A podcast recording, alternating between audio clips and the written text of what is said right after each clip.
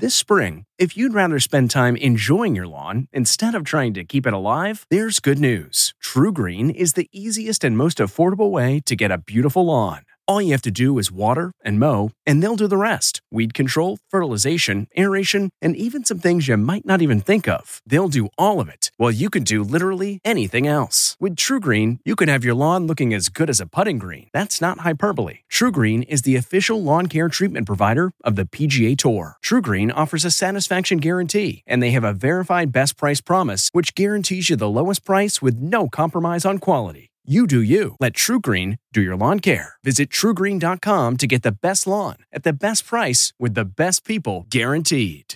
This episode is brought in part to you by Audible, your go-to destination for thrilling audio entertainment.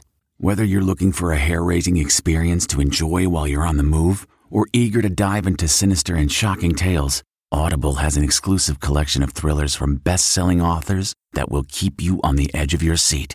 Like James Patterson's first audio-only thriller, The Coldest Case. Experience stories like never before, where every chilling detail is brought to life by captivating sound design. Plus, as an Audible member, choose one title a month to make yours forever.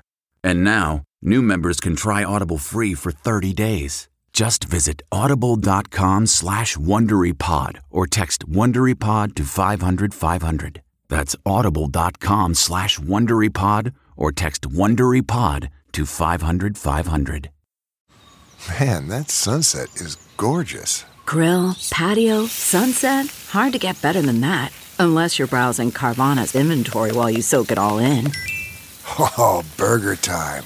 So sit back, get comfortable. Carvana's got thousands of cars under $20,000 just waiting for you. I could stay here forever. Carvana, where car buying meets comfort meets convenience. Download the app or visit Carvana.com today.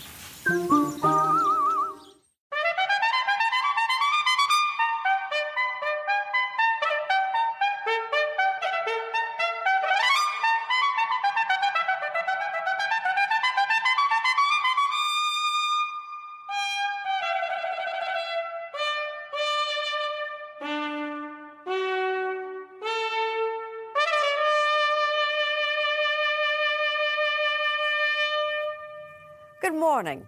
I'm Jane Pauley, and this is Sunday Morning. Today is the 45th day in office for America's 45th president, and Donald Trump owes at least some of his success to his high-profile campaign manager and now White House aide, Kellyanne Conway. Conway is rarely at a loss for words, as Nora O'Donnell will show us in our Sunday profile. Kellyanne Conway was front and center in the fight to make Donald Trump president. But for her, the battle continues. I was surprised. You have full Secret Service protection. Why? Have there been threats? Yes.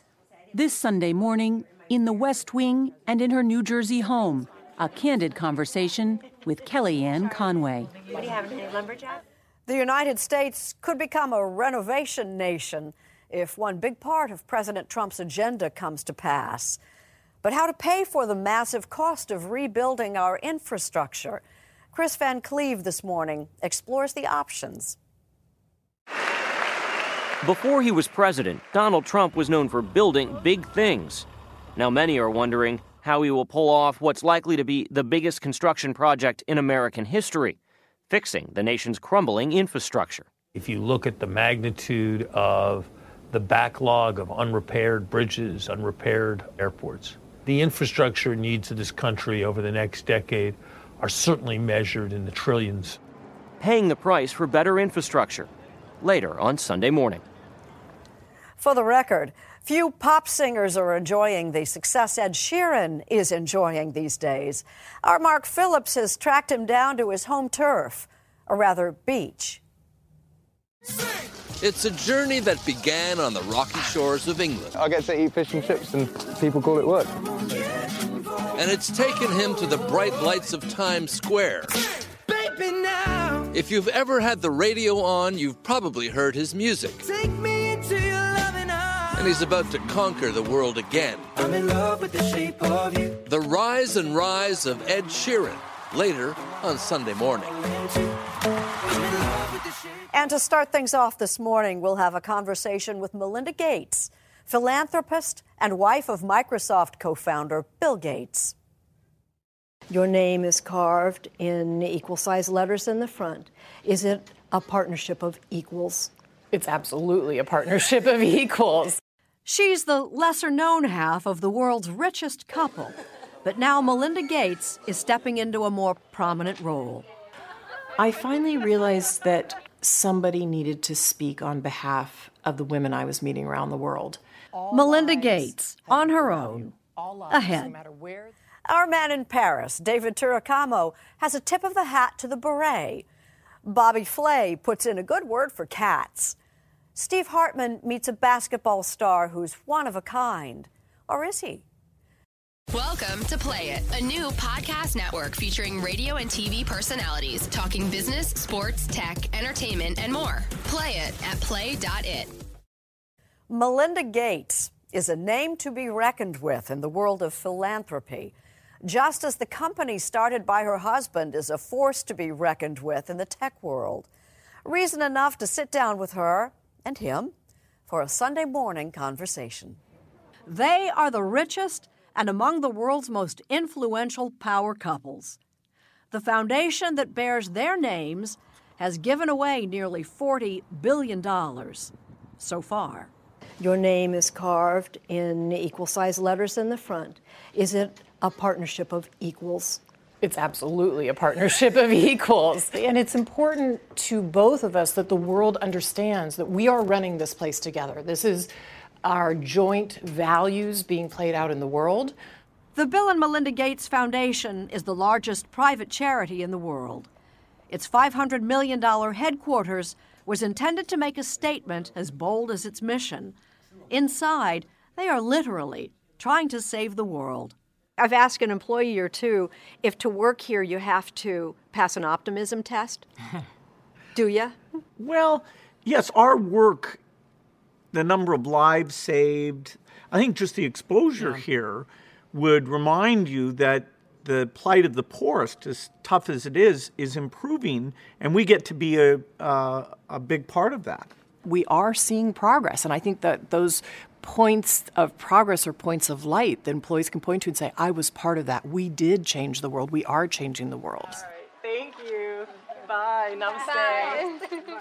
According to the United Nations, since 1990, global poverty has been cut in half. 122 million children's lives have been saved through immunization, better nutrition, and disease prevention, areas in which the Gates Foundation has been a leading funder. What we've done as a world is we've done an incredible job of bringing down the number of deaths of children under the age of 5. And that's because of basically vaccines getting out there finally and these malarial bed nets. This is the great thing about math and why data is so important. Not only does Bill like data, I'm a computer scientist. I like data because data tells us where to go and how to act. For example, 1 million. 1 million children are the number of babies that die on the first day of life. Can you believe that? Still 1 million children die on the first day. So now we know we need to work on that piece of the problem. This number may astonish you. Last year, there were 37 cases of polio worldwide. It's the lowest number of cases we've ever had on the planet, and we think by next year we can drive that number to absolutely zero. The Gates Foundation has a more modest domestic agenda, focused on improving public schools. They've invested in charters and promoted education standards. But success has been more elusive. This is a tough problem. I don't care how big your philanthropy is we can set up experiments and points of light and places where we can show what can be done. Ultimately, everything that we're doing takes government funding to lift it up and to fund it. Raised in Dallas, Melinda French was valedictorian at a Catholic academy for girls in 1982. 5 years later, she graduated from Duke University with degrees in computer science, economics, and a master's in business, and a job offer from IBM, when a little-known startup caught her eye. I came out and interviewed with Microsoft, and I just thought, oh my gosh, I have to work at this company. They are changing the world, and if I get an offer, there's no way I'm not going to take it. Speaking of offers, you married the CEO. That wasn't part of my life plan. Well, I met her at a New York City sales meeting. Mm. And then it was only a week or so after that that I went up to her in the parking lot and asked if she wanted to go out. A week? Were you ready for that? No, I wasn't. When we met, and Bill was CEO of Microsoft, and I was, all of 23, he actually, that first date, asked me out for 2 weeks from Saturday night. And I said, 2 weeks from Saturday night? How could you possibly know what you're doing? My schedule doesn't go out that far. I thought, wow, wouldn't you know? She's already met the CEO, and he likes her. Mary Lehman and Melinda have been best friends since high school. Did you imagine that she was going to marry him? No, probably not then. But I thought, great for her. She got to see what it was really like. I mean, games and puzzles. We played water volleyball one night in his pool, just the three of us. What it impressed me the most when I met him was just how down to earth he was and how fun. After a 7-year courtship, they married in 1994. The next year, Microsoft released Windows 95, revolutionizing the personal computer. And at 39 years old, Bill Gates was named the richest person in the world. The following year, pregnant with their first child, Melinda surprised Bill with news that she meant to be a stay-at-home mom. Am I right that Bill was supportive, but maybe a little surprised himself? He was surprised. He was definitely surprised. But I said to him, it just doesn't make sense. You can't be the CEO and go as hard as you're going, and somebody has to be at home, right? We didn't want our children raised by somebody else. And I said, if we want them to have the values we have, somebody has to be home. Their 3 children grew up in this 66,000-square-foot mansion overlooking Lake Washington in suburban Seattle. Since creating the foundation in 2000, Bill and Melinda have traveled the world seeking out the places their money can do the most good. From the Gates Foundation, Melinda Gates. But Melinda shunned the spotlight until 5 years ago when she took on a cause of her own and discovered how harsh the spotlight can be. When you think about family planning from the perspective of a woman, it will change the way you think about family planning. Once you became a public figure, in fact, the first time you set foot on the public stage, I believe you discovered how controversial contraceptives can be as only a Catholic girl who got in trouble with the Vatican over it would know. You got slapped down by the Vatican. It's okay. I'm doing the right thing. There are 225 million women asking us for contraceptives. They're asking us. And I meet women who die because they don't have access to contraceptives. I meet women who beg me to take their children back to the United States. I had a woman say to me, take 2 of my children. I said, I'm so sorry, I can't. And she says, well, then take 1. I mean, these are people living in extreme circumstances, and you can't turn your back on people like that. And so I grew up in the Catholic Church that has a social justice mission. In fact, they used to talk about the cries of the poor. I've heard the cries of the poor, and we need to give access to women to contraceptives. What did Bill say? He admits that he thought women's issues, including contraceptives, were soft issues. Now it's like a priority. It's a huge priority. For him. Because he sees the data. What do the 2 of you separately bring that strengthens your capacities?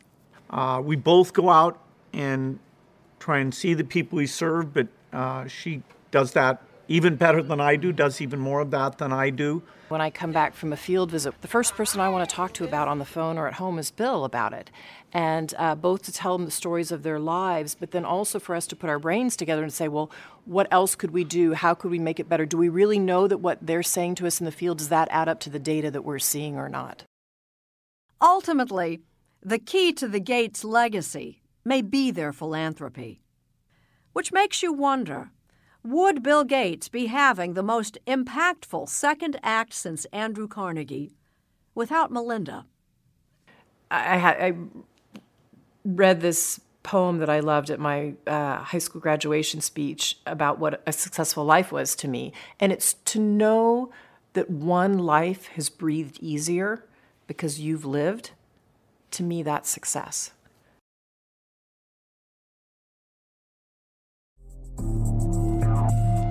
Prepare to be mesmerized. Next. And now a page from our Sunday Morning Almanac, March 5th, 1815, 202 years ago today. The day German-born Dr. Franz Anton Mesmer died at age 80.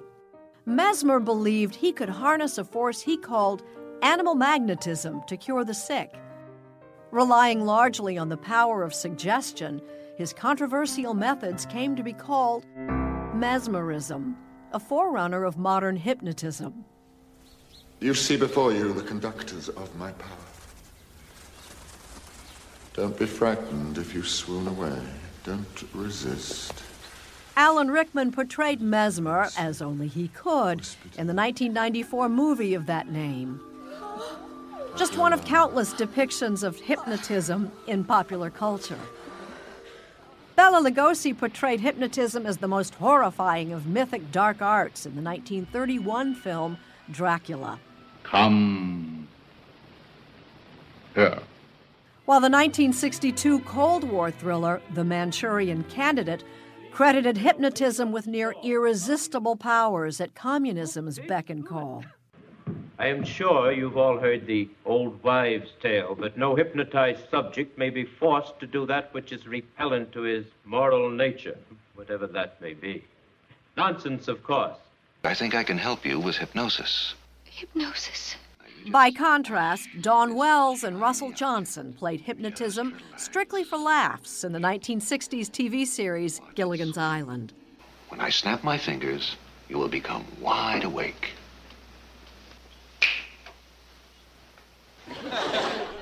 You were going to eat regularly? Entertainment value aside, hypnotism's modern-day medical practitioners employ it to help patients do everything from stopping smoking to losing weight. We can drive in. As Dr. Svetlana Kogan recently explained to our New York station, WCBS. The purpose of hypnosis is to address these deeply seated conflicts between the subconscious and the conscious so that we can get to the root of the problem. Serious therapy or parlor trick, popular views on hypnotism's value remain divided to this day. Not unlike the way they were in the times of Dr. Franz Anton Mesmer.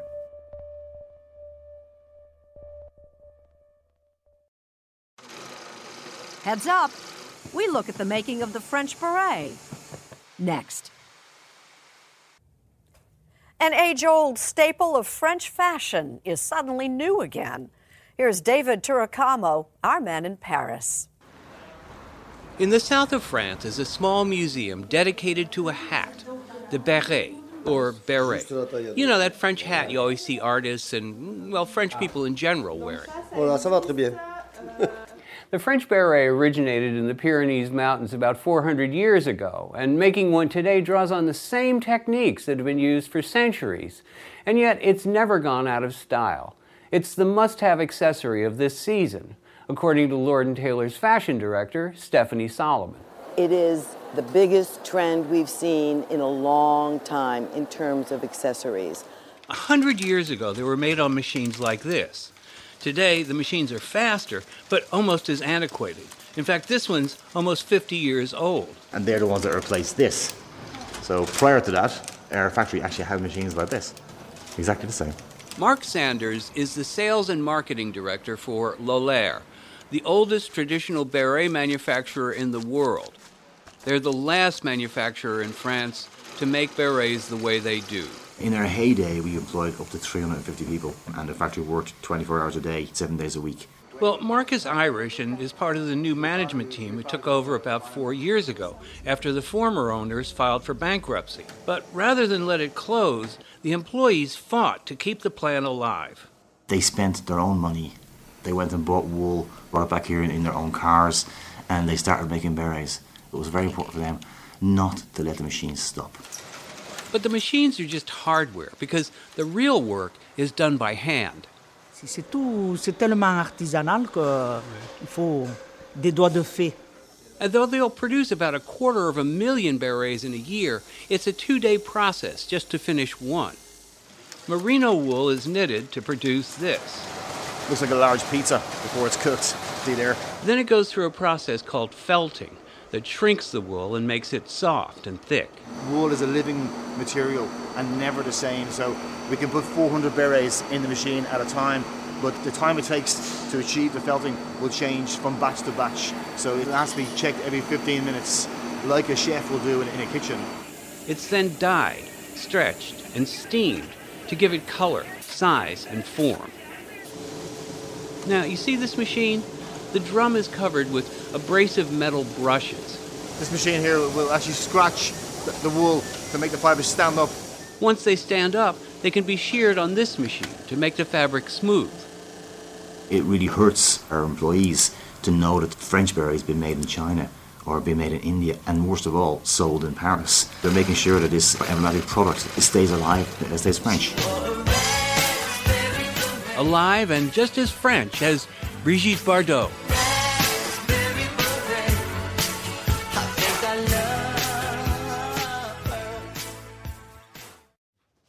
This is what we do weekly here. Still to come, on the beach with pop star Ed Sheeran. Good, isn't it? And later, Nora O'Donnell talks to White House counselor Kellyanne Conway. I can't let the haters get to me or to the president. What he's doing here is so big.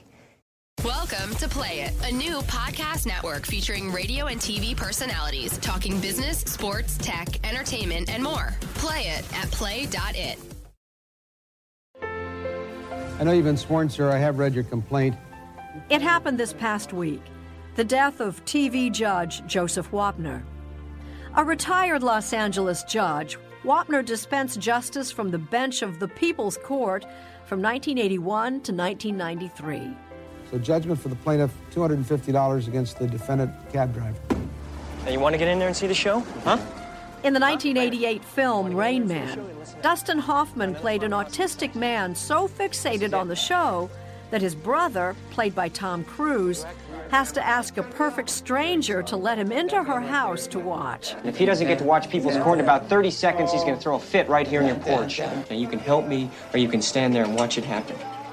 Talk about must-see TV. We'll be back for the... Joseph Wapner was 97.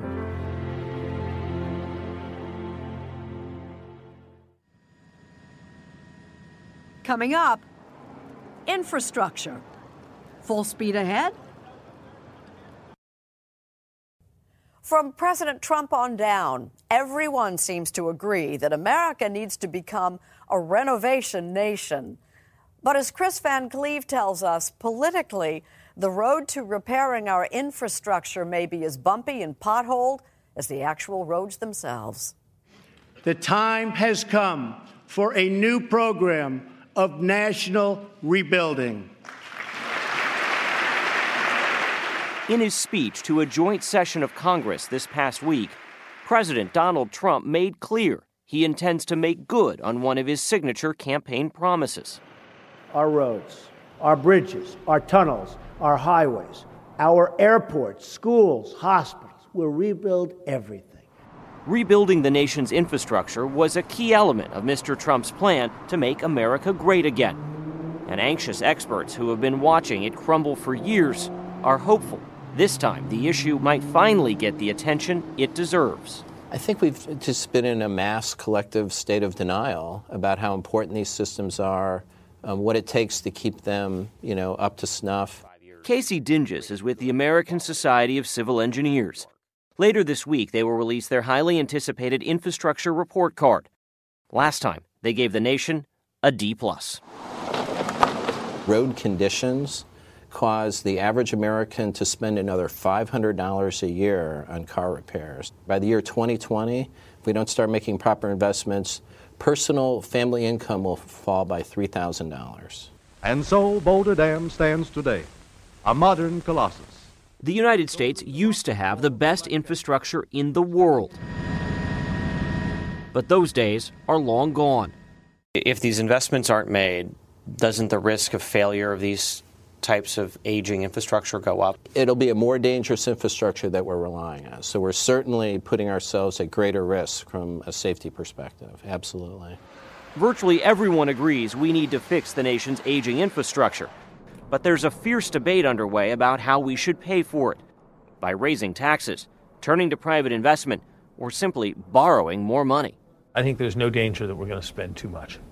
Larry Summers served as Treasury Secretary under Bill Clinton and was an economic advisor to President Obama. He is one of a growing number of economists who say the money to pay for an increase in infrastructure spending should be borrowed. A moment of unprecedentedly low interest rates should be a moment of unprecedentedly high investment. And it's a tragic irony that it's a moment of unprecedentedly low investment. Why is that? Why aren't cities, states, and the federal government going, we should act now? Some of it is general distrust of government. Some of it is frustration with the difficulties in getting infrastructure projects done quickly. Some of it is just a generalized gridlock that seems to infect our politics. Help us rebuild America. Help us put construction workers back to work. Republicans in Congress consistently opposed increasing infrastructure spending under President Obama. After years of Tea Party protests, few seem eager to take on more debt in order to do so now. Tuesday night, the president hinted his plan will not ask taxpayers to foot the entire bill. I will be asking Congress to approve legislation that produces a $1 trillion investment in infrastructure of the United States, financed through both public and private capital, creating millions of new jobs. The White House is yet to release an infrastructure plan. But last fall, Mr. Trump's campaign suggested offering billions in tax credits to private investors willing to finance public infrastructure projects. Known as public-private partnerships, they are essentially business deals. The project has to generate revenue for the private investors. There are literally trillions of dollars available around the globe for infrastructure projects. Doug Peterson co-chairs the Infrastructure Task Force for the Bipartisan Policy Center. Are there projects that lend themselves to this kind of arrangement? Toll roads would be one example that a company might completely purchase and run a transportation system of roads getting paid through the tolls. Like the tolls collected on these express lanes outside Washington, D.C. When Virginia wanted to build them, it was private investors who helped pick up the tab. This project wouldn't have gotten done without a public-private partnership. There was no money for this project. But for-profit infrastructure can mean more than just toll roads. If I took you in blindfold and you took you to the LaGuardia Airport in New York, you must think I must be in some third-world country. The long-awaited $4 billion makeover at New York's much-reviled LaGuardia Airport is a public-private partnership. But privatizing infrastructure can be expensive. Sometimes very expensive. In southern Virginia, the tolls to cross this privately financed tunnel started small, but have risen to as much as $11, forcing Virginia taxpayers to subsidize some low-income drivers. This toll road in Denver didn't cost taxpayers a dime, but cost drivers as much as $18 one way. In Chicago, the cost of parking has more than doubled since the city leased its meters to private investors in 2008. Before the 75-year lease is up, the deal will cost the city's furious residents millions. And how do we attract investors to infrastructure projects unlikely to make a profit? We probably won't. Every day I say a little prayer before I come in this building, actually. Jim Bogenreif runs the 79-year-old water treatment plant in Breckenridge, Minnesota. The city of 3,300 is proud of its safe, clean water, but the plant is long past its prime. This one is the one that worries me the most. See what I'm talking about, the rust? Ooh, Some pipes still in use date back to the 1930s. A public works package that included money to replace the plant was defeated in the state legislature last year. If this were to fail, blow a hole, we would not have any water at all. It literally scares me. Oh, I think I'm going to church right now, I think. Here's the irony. Even though politicians can't agree, infrastructure spending is popular. A recent poll found 89% favored increasing federal infrastructure spending.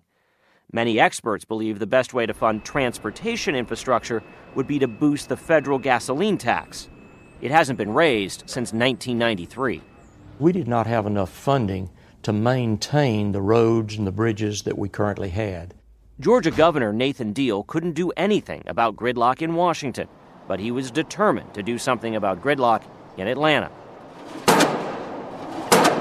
In 2015, in a move that angered anti-tax conservatives, Deal and his fellow Republicans in the state legislature agreed on a 10-year, $10 billion transportation bill, raising the gas tax by 6 cents a gallon for the average driver. 19 states and the District of Columbia have increased their gas tax since 2013. I mean, is it a situation where people are willing to pay for things like roads, and it's the politics that sometimes gets in the way of that? I think that's always a factor. I think we sometimes underestimate the enthusiasm that our public has for making sure that they don't have to sit in traffic. I think that's the frustration that many taxpayers and many drivers have all across the country, is they don't see anybody do anything except talking about something. I thought it was time we did something about it. No matter how it's paid for, raising taxes, private investment, or borrowing, most agree the time to act is now.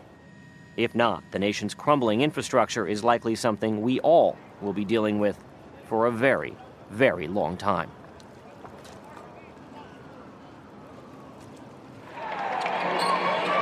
Next. It feels like I died and then, you know, got a reincarnation. One of a kind?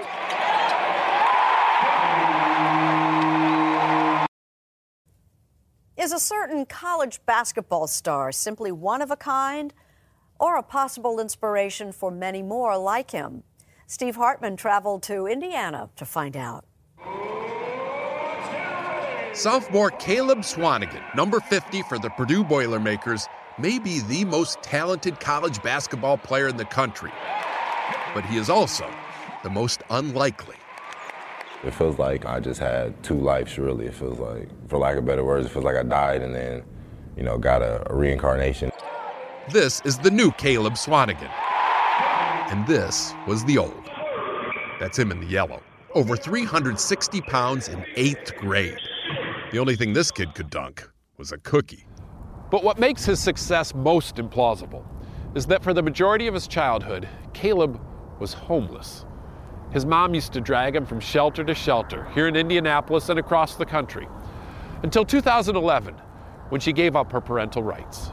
He had a blue shirt, a tie, and some khaki pants, and had his little duffel bag under his arm. That's all the possessions he had. Yeah. Roosevelt Barnes adopted Caleb. At the time, Roosevelt was recently divorced and his other kids were grown and gone. And it allowed me to have somebody in the house that I could love again, really. Love and encourage. Rebound, rebound! Roosevelt says you have to encourage, which is why when that 360-pound 8th grader said he wanted to play basketball, of all sports, Roosevelt didn't try to lower Caleb's expectations. He raised them. When he couldn't jump over a piece of paper, I was telling him, you're great, you're the best power forward in the world. So were you lying to him? No, I wasn't. I was speaking faith. Faith is the substance of things hoped for and the evidence of things not seen. And Caleb believed. I guess he saw something in me that I didn't see myself at that point. It helped that Roosevelt knew a little something about sports. He played pro football in Detroit, and he now works as a sports agent. So he laid out a program for Caleb that included getting in shape and getting mostly A's in school. As a result, last week, Caleb Swanigan was named an academic All-American, one of the top basketball players in the country with a 3.3 GPA to boot. Is this kid one of a kind? Or is he just one of many kids on our streets and in our foster system who simply need someone to believe?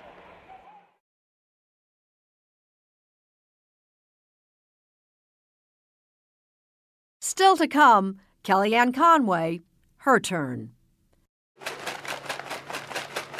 And meet Nacho, Bobby Flay's delectable cat.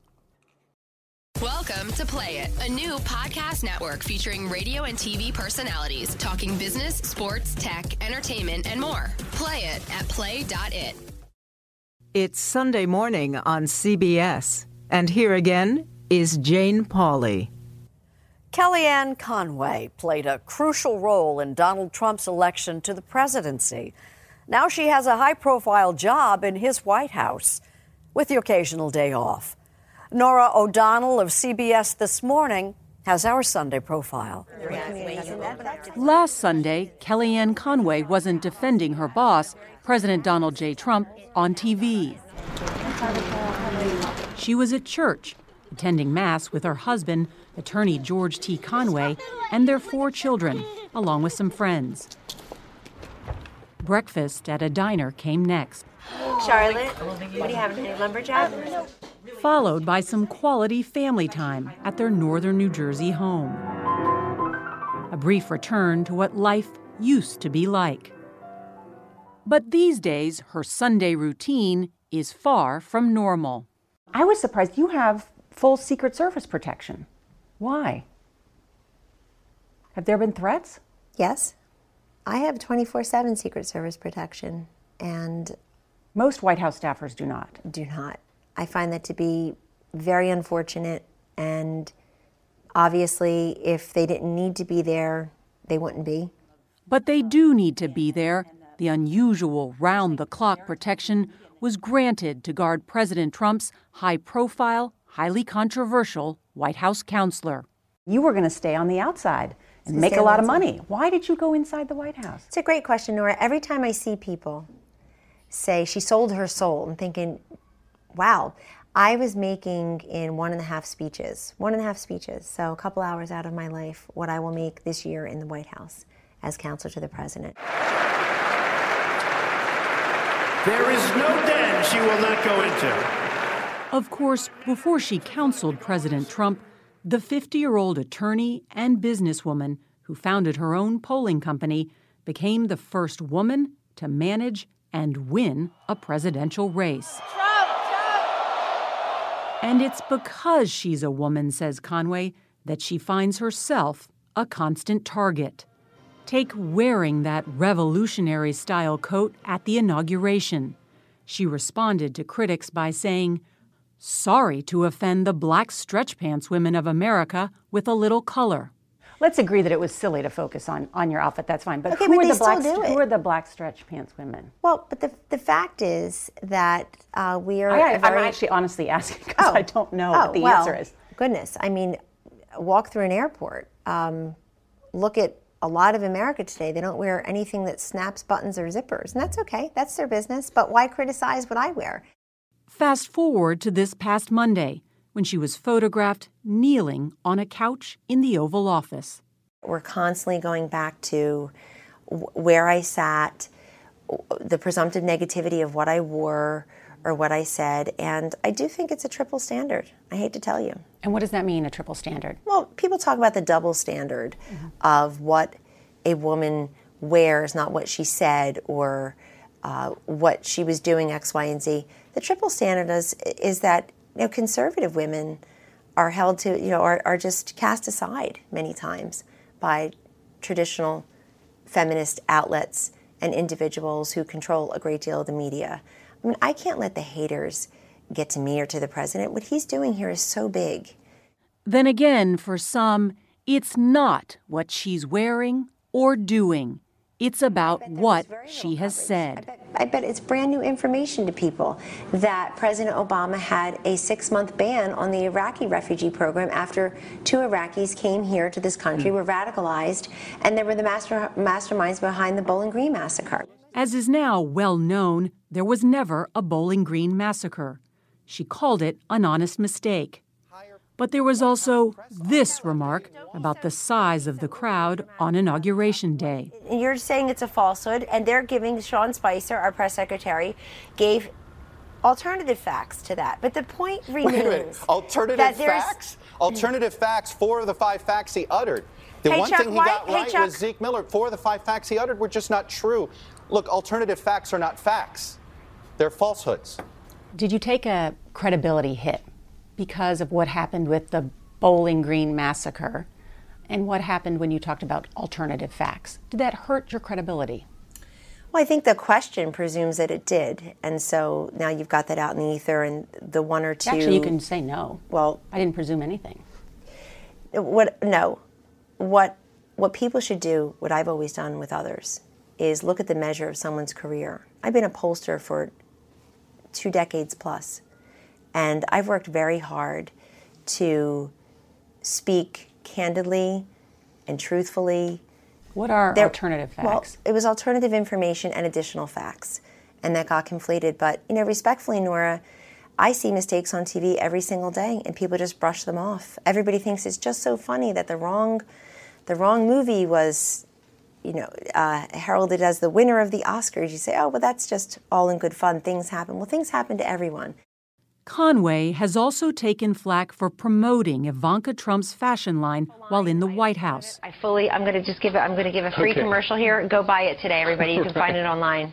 White House Press Secretary Sean Spicer would later say she's been counseled on that subject, and that's it.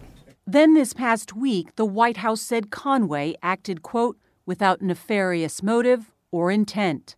Did you feel bad about what happened? I always feel badly because I'm, a Catholic guilt, mother guilt, maternal guilt, counselor guilt. Mm-hmm. It's all there, of course. Of course I felt badly about what happened because I am here to serve the president who's here to serve the people.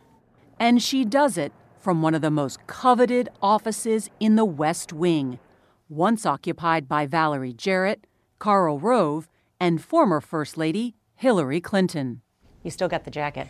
Yes, the jacket is there. It may go into the, my own private museum one day, along with the screenshot of my cell phone, 2:30 a.m. on election night from Uma Abedin, who is calling on behalf of Secretary Clinton to call and concede to and congratulate Donald Trump on his victory. We visited her last Wednesday, the morning after President Trump's address to Congress. I am here tonight to deliver a message of unity and strength. One that seemed to mark a departure. These people are stupid. From the fiery stump style Americans have grown accustomed to. Was the president's speech a reset button?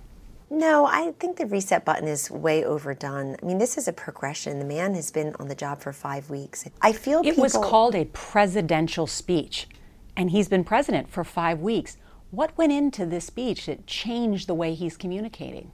Well, first of all, I was part of the process. Others did the bulk of the work. But I will tell you that it is President Trump who was writing and rewriting entire passages. I mean, he really wanted it to be in his voice, and he works with predominantly brilliant speechwriter Stephen Miller, who is able to really reflect the president's tone and content. And then I think you heard much of Ivanka Trump's voice in that speech. Conway says her job includes press and communications, but she also views herself as a conduit, a person who delivers advice and data to the president. What time do you get in the morning? I get here around 7:30. And what time do you leave? It varies, not early. I mean, it really varies, usually not before 8. 9. But I have a very hermit-like existence here, and part of it is because of the Secret Service detail. Part of it is because if I want to go out with a friend for dinner, it's photographed and it's talked about, and it's what did she eat, what did she do, what was she wearing, and it's kind of weird. I mean, I'm not a celebrity. I'm just a pollster who happened to become a campaign manager, and I've been trying to keep a much lower profile here. Which is why, she tells us, we're seeing less of her these days. She says she's trying to cut back on screen time. People should not look at me as somebody who, quote, goes on TV. That was 5% of what I did. This idea, somebody once wrote a very flattering article and said, oh, but you know, they had to put one negative thing in there, I guess, you know, maybe she's not that involved in everything because she's on TV. It's like, no, I'm on TV when they're all still sleeping or watching me from bed. Mm-hmm. I'm already there. Been up for 2 hours doing that. Oh, and I'm there late at night. That may be just as well, because late night hasn't been kind to Conway. Not long ago, Saturday Night Live depicted her as a stalker. are not going to be ignored. You don't get it, Kellyanne. You made up a massacre. We can't have you on. But I miss the news. Okay. Oh my God. Look, people really got outraged about that particular skit. I had people right, left, and center coming to my, quote, defense, saying it was over the top, and it's also untrue. So who is Kellyanne Conway? She was raised in a blue-collar New Jersey town. Her parents divorced when she was young. I grew up in a house of all women. My mother, her mother, and two of my mother's unmarried sisters raised me. So these four Italian Catholic women raised me in this house. And that has benefited me tremendously because there's a certain humility that will never go away. And while President Trump uses social media as an important tool to communicate and sometimes attack, Conway tells us she considers it a cesspool, in part because of what her children see on it. Because it hurts my kids more than anything. They all read. They're all online reading. And what do they say? What do your kids say? Mom, why would people say X about you or Y about you or Z about you? I say, well, that's their unconsidered opinion. They don't want Donald Trump to be president. They don't want me to be there with him. They don't want any of us to be there. I mean, we're all criticized, and they try to pit us against each other, which is completely ridiculous. But I tell them, say a prayer for those people, because something's got to really bother you, that you feel so bent on criticizing someone you hardly know for doing a job that you can't begin to understand. Her husband, George Conway, who may also join the Trump administration as the nation's next Solicitor General, is much more camera shy. And what do you think of watching Kellyanne through this whole thing? And she's a fighter. She's tough. I don't like everything that's been said about her, to be sure, and it makes me a little angry. You know, it's part of the fact that she's there, out there for the president, and they're going to attack her. They're going to attack whoever they see standing up for the president. You talk so passionately about public service and the role that you're crafting in the White House. I mean, that naturally evolves in something wanting to run yourself for office. But I feel like I'm in a really good place, Nora, as counselor to the president, to have the type of impact that usually motivates people to run for office. It's not just the fire in your belly anymore. You have to have the bile in your throat. And this is why I think many women do not run for office. Many good men and women who would. Bile in your throat. Yeah, just to swallow so much that the country looks at you through this negative lens and corruption and cronyism, and you're lying, and you want money, and you're motivated by power and capital and you know, the money that can come to you, the wealth that can come to you. And it's just, there are really good men and women out there who truly want to serve. I've worked with them in my polling business for decades, and some of them make it and most do not. For now, the Conways will soon be packing up and heading to Washington, although not everyone is thrilled about it. Which is what, to not let mommy move to Washington? Yeah, to not let our family move. To Washington. No, go sign the petition. Stop the comic. No, maybe we're calling it hashtag stop. She's gonna live with me. Oh yeah, we were talking about that. Respected by some, denounced by others, Conway says there's only one thing that could make her rethink her future alongside the man she helped make president. Is there anything that would cause you to want to leave the White House? Yes, my children. They're having the hardest time with this. This is all new for us. This is not something I've sought. I'm not a famous person on TV. It's just different to not have mom there. But it was a decision we made as a family. And we're going to move them here either way because I'm here to support the president. Loft the Cat joins us now in solidarity with those of you who've been asking for equal time following Connor Knighton's recent report about those adorable sled dog puppies. Well, felines have fans too. I'm one. And so is friend of the family, Bobby Flay. From the time I was born, there were always cats in my house. My mom was, and still is, obsessed with them. As an only child, they were as close to my brothers as I had. I spent countless hours side by side with them, and we kept each other company. My mother was very creative when it came to naming them. Yes, I'm being sarcastic. There was Marshmallow with his single white paw, Smokey, Misty, and Coco, who had beautiful brown points to their coats, and my very favorite, Pumpkin. You guessed it, he was an orange tabby. I wanted him because he matched my hair, and as a 5-year-old boy, nothing could be cooler in my mind. Finally, a sibling. Until I moved out of my mom's house at 19, these felines were part of my every day and night. I missed them when I was away, and I cherished the moment of opening the front door when they would all gather to welcome me home. As an adult, I had a 30-year drought without a cat in my home life. It was easy for me to make the excuse that I was never home. But what I was really nervous about was handling the responsibility of taking care of a new kitten and making a 15 to 20-year commitment to a living, breathing creature. Well, I'm back in. If you have an Instagram account, there's a chance you've met my current feline companion, Nacho, or as he's known in social circles, Nacho Flay. Nacho is a Maine Coon, a breed known mostly for their exceptional size. They are known as the gentle giants of domestic cats. At just 2 years old, Nacho is approaching close to 20 pounds, and my guess is he'll probably eclipse that. Here's the thing. I've been disputing the aloof and uncaring reputations cats have versus my dog-owning friends for decades.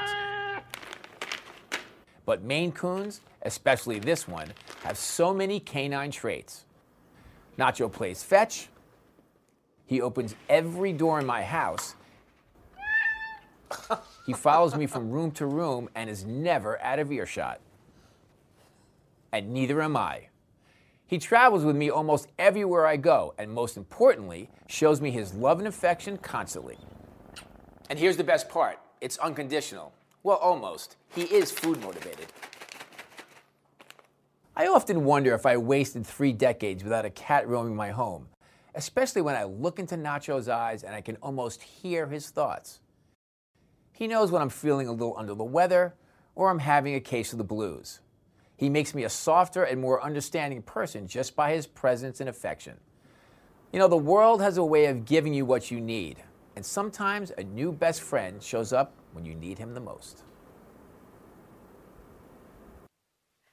I'm Jane Pauley. Please join us here again next Sunday morning.